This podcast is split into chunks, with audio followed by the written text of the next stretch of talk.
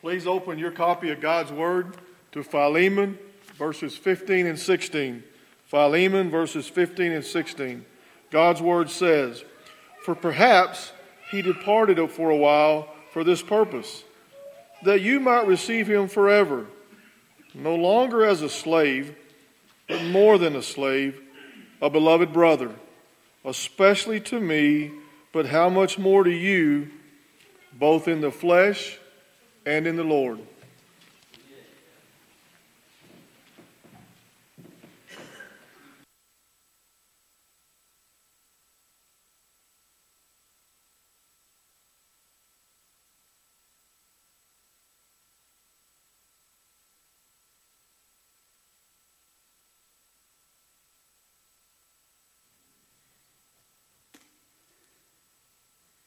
We all have baggage, don't we?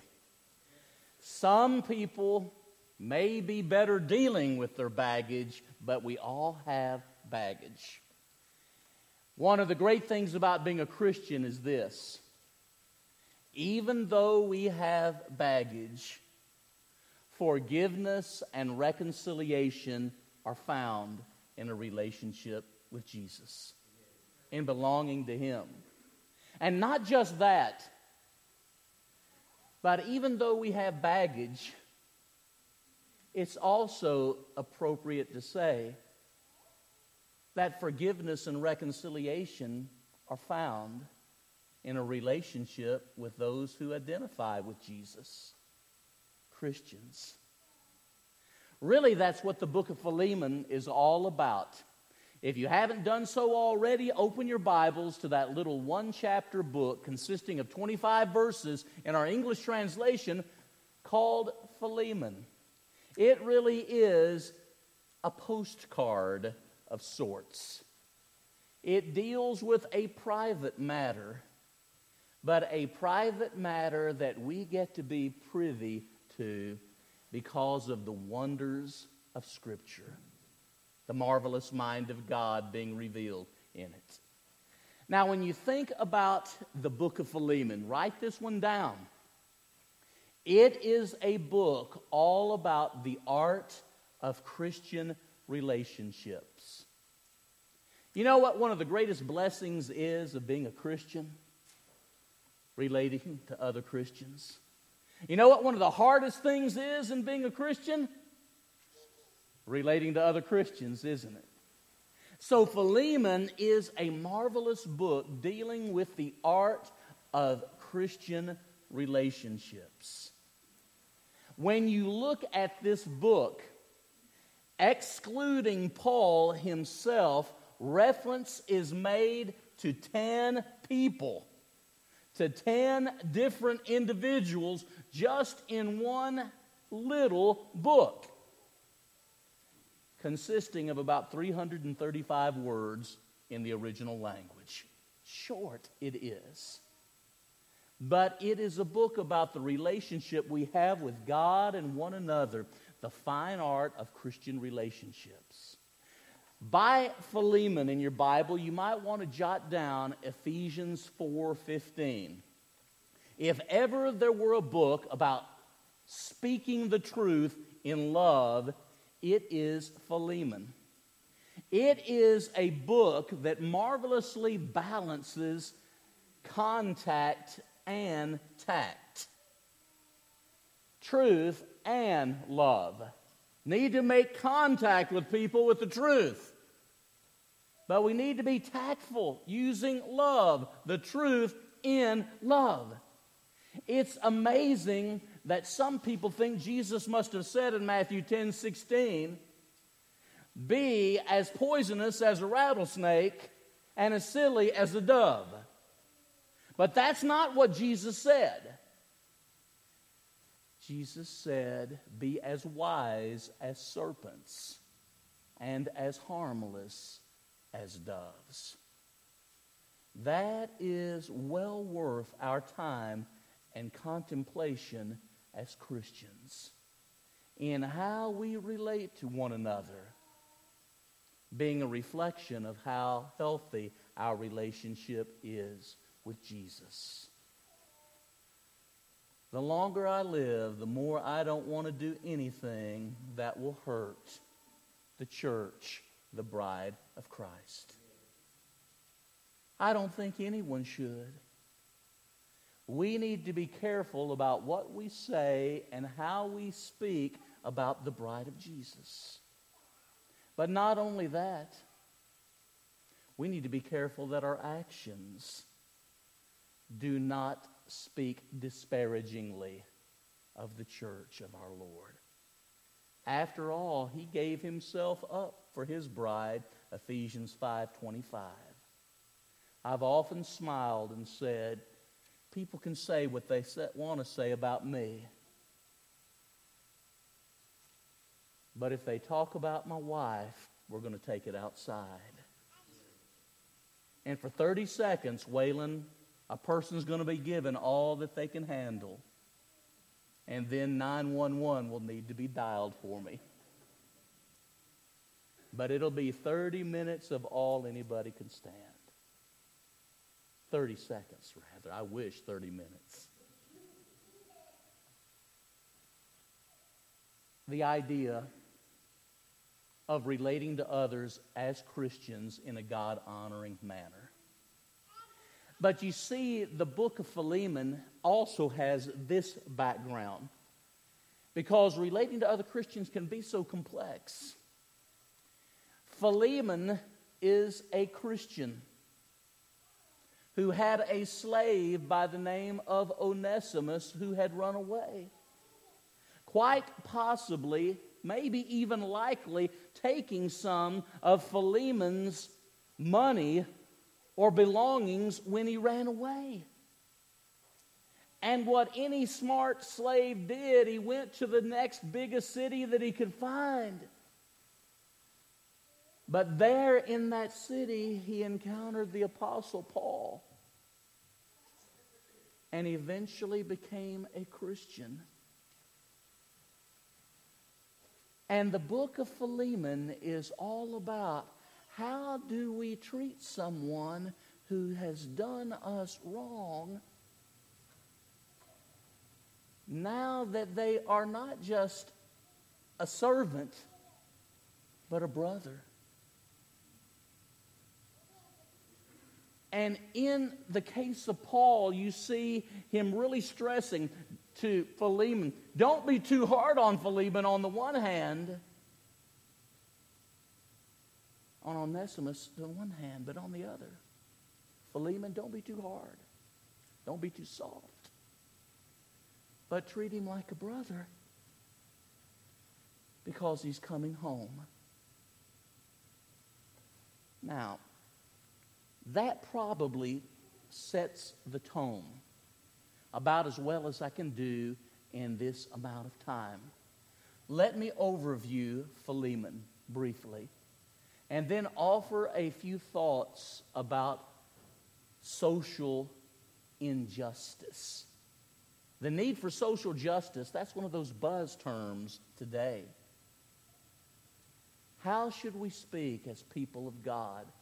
I believe Philemon is a pretty good template to think about.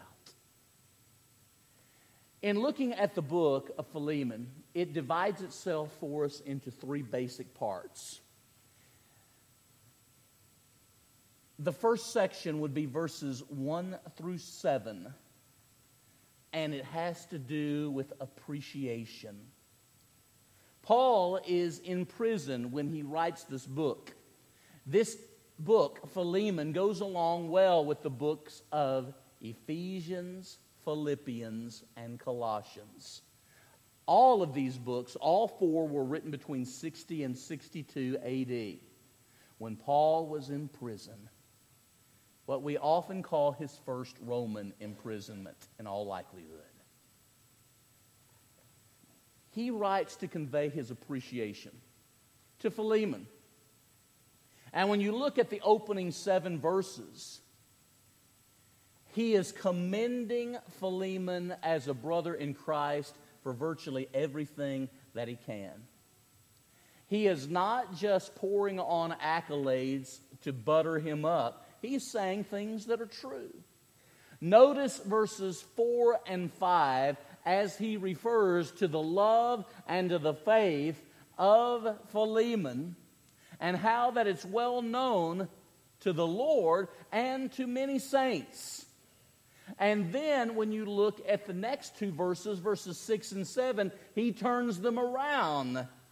Having spoken of love and faith, he turns them around and deals with Philemon's faith and love. And how here is a man who is known for refreshing the saints. So many of the saints to be around Philemon was to be around a brother in Christ that just made you love God more and encouraged you in the Lord. That company is always in need of more people. But here is a man who has this ability to refresh the spirits of others. God help us to have a similar spirit. Can I get an amen? Now, notice verses 8 through 15. If 1 through 7 has dealt with his appreciation for his brother in Christ, Philemon, verses 8 through 16 deal with an appeal. An appeal. I thank God for you, verses 1 through 7.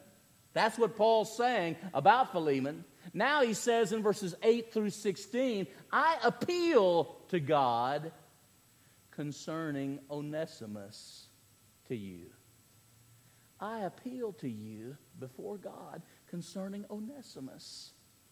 And the word appeal is very important to verses 8 through 16. Really, the appeal takes five forms. In the English Standard Version, verse 8 begins with accordingly. You may have a similar word in the particular translation that you're reading from. He's saying, Philemon, you are well known for refreshing people's spirits. Refresh mine by considering this appeal, this favor, this gracious act on your part. You're known for your gracious acts and for refreshing other people's spirits. Refresh mine by this action. Secondly,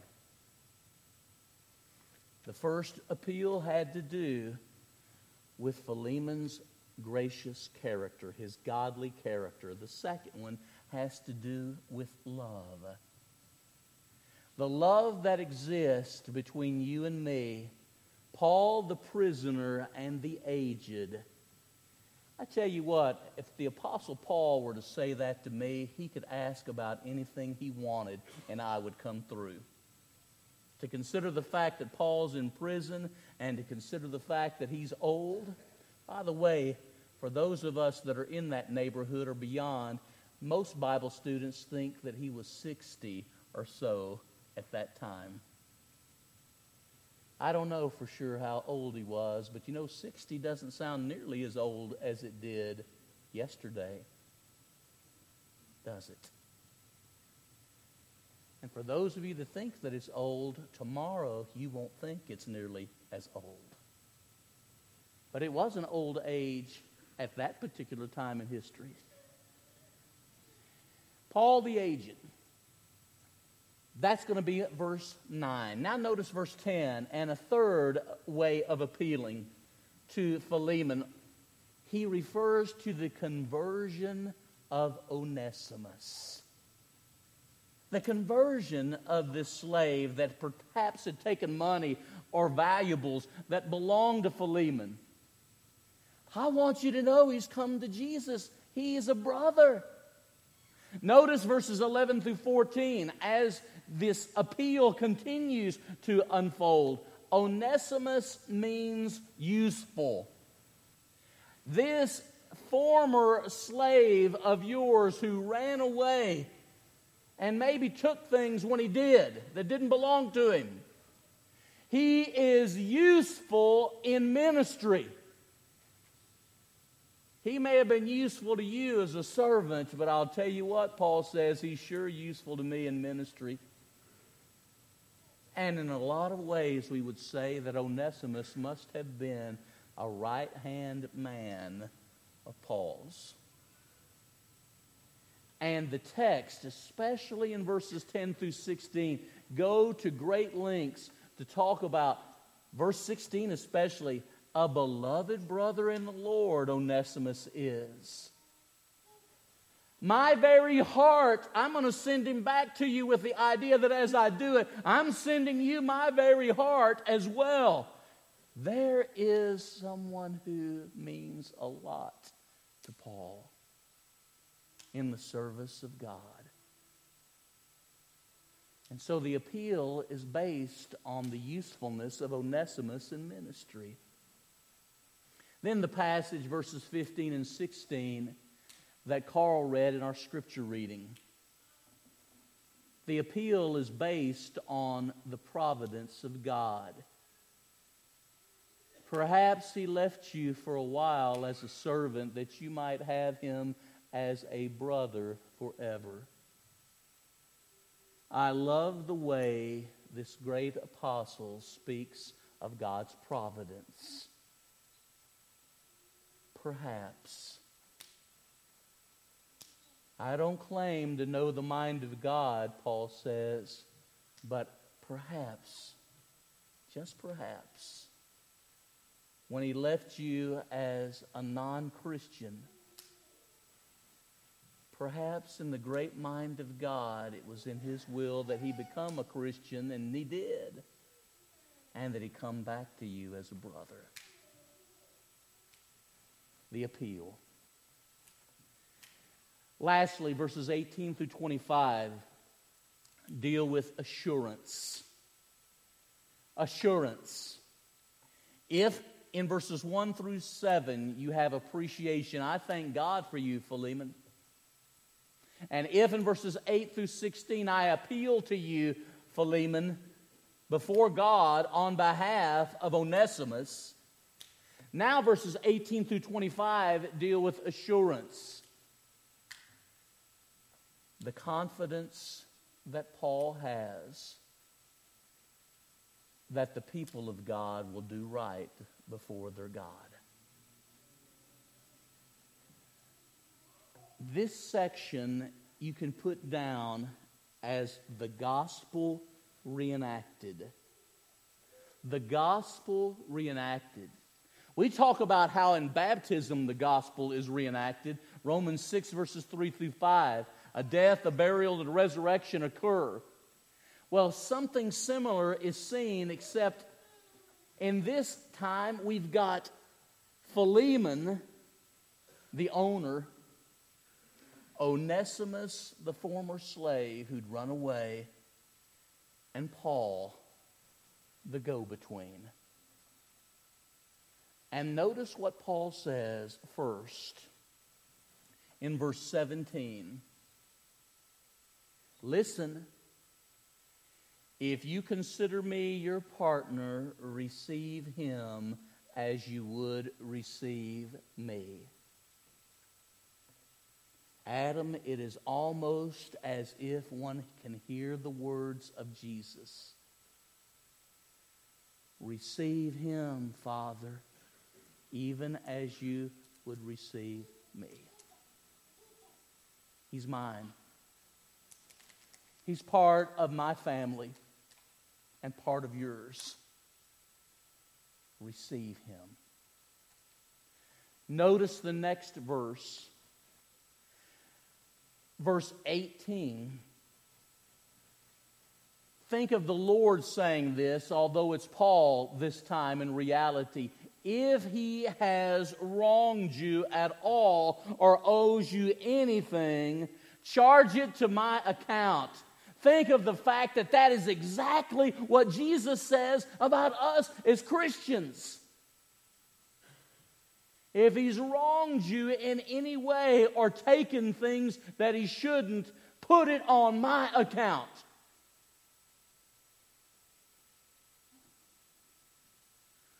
What I think is amazing here is Paul is an apostle and he has the authority to say to Philemon, you need to get your act together and treat Onesimus like a brother. That's not how he chooses to deal with the relationship, although we know, brothers and sisters, that would take that very approach. And maybe sometimes it's the person we look at in the mirror. What Paul does on this time is recognizing the goodness and faithfulness of Philemon and how God had worked in Onesimus's life. He has to have the confidence that the people of God will be forgiving and be reconciling to people who have baggage. Because Jesus has been. Now go down just a few more verses. Look at verse 21. And hear what he says. He says, I am confident that you will not only do this, but more. Do you see it? Can you not envision saying to Jesus saying to the Father for us, God, I am confident you will do not all, only all that I've asked, but more? Makes sense, doesn't it? And what happens is this in a master stroke for dealing with other Christians, he holds up how God relates to us before Philemon. And he says that's how we need to relate to each other. I think that's an awfully hard model to beat, don't you? Now, what about slavery? What about social injustice, a world that is full of hate and injustice? How do Christians respond? What does this book have to say about response, if anything? First of all,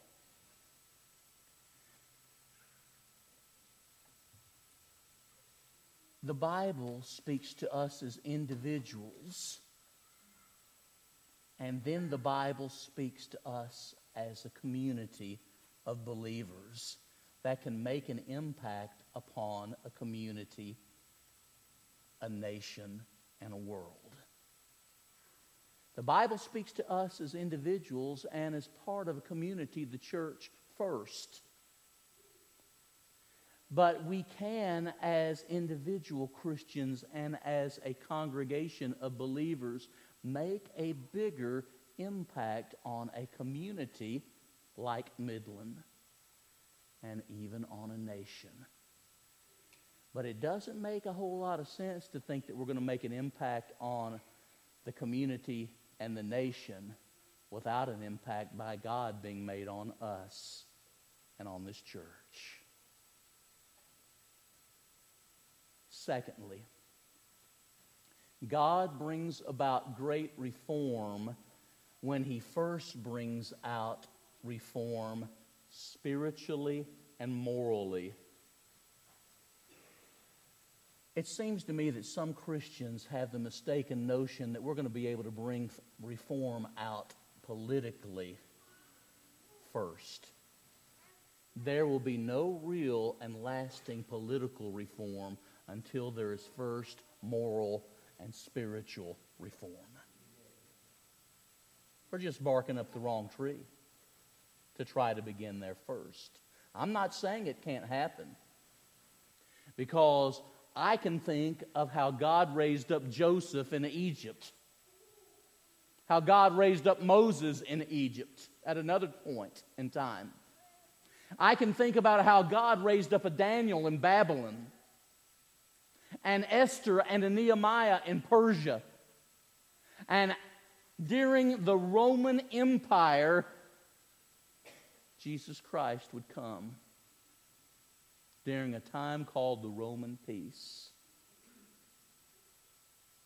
God has worked within history, and it should be our prayer that God in His providence works in our lifetimes and the lifetimes of our family, to be salt and light, Matthew 5 13 through 16. As individual Christians, as a community, a congregation of believers, we must be salt and light if we're going to bring about moral and spiritual change in people's lives. And I want to close with this. And I hope everybody gets it. And I'm going to say it in a way that if you don't get it, you're going to have to work not to get it. Okay? Look, if you will, at Philemon and the opening verses. Look at verse 2 especially. Where do grace and joy and peace come from? Grace and peace in verse 2, and you can continue on and see joy mentioned in the verses that follow. Where do grace and joy and peace come from? Where? Where, Jim Lorenz?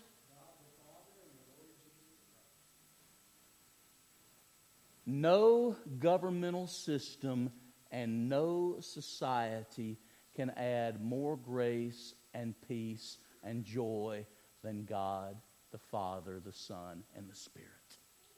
Amen? No society or government, regardless of how good it is, can really add to the grace and peace and joy that we have in, in the Lord. Now, I'm not saying we're not blessed people and that we don't enjoy remarkable freedoms even now in this nation. Don't misunderstand the point, but this nation does not add anything that really matters eternally as far as grace and joy and peace. Now, here's the opposite.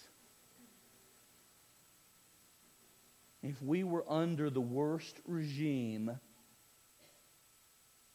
and the worst system known to mankind, that system and government and regime cannot take away the grace and joy and peace we have in Jesus. Sometimes what is needed is a little perspective. Amen. Our citizenship is in heaven, Philippians 3:20. Our God is the King of kings and the Lord of lords, Revelation 19 and verse 16. And while there are injustices in this world that we ought to be at work to change, we ultimately trust in our God. So that however good or how wicked the system or society is, we will look to him for grace and peace and joy. Enough said. Thank you for listening. We're about to sing our song of encouragement. Maybe someone tonight wants to put on Jesus in baptism. Have your sins washed away by the blood of our Lord. Maybe you want to be added to his church, and that's what happens when one believes and repents and is baptized for the forgiveness of sins. One is added to the church of Christ, the church we read about in our New Testament. Friend, that's all anybody here wants anyone to be part of is the body of Christ. And for those of us who are Christians, there's a lot to really be alarmed by concerning society and government and this old world. There's no question that that's true. But a better society cannot give us more grace and joy and peace than we can have in Jesus. And an even worse one than we presently see can't take that away from us in Jesus. May we all have that kind of trust in our God. Let's stand and sing.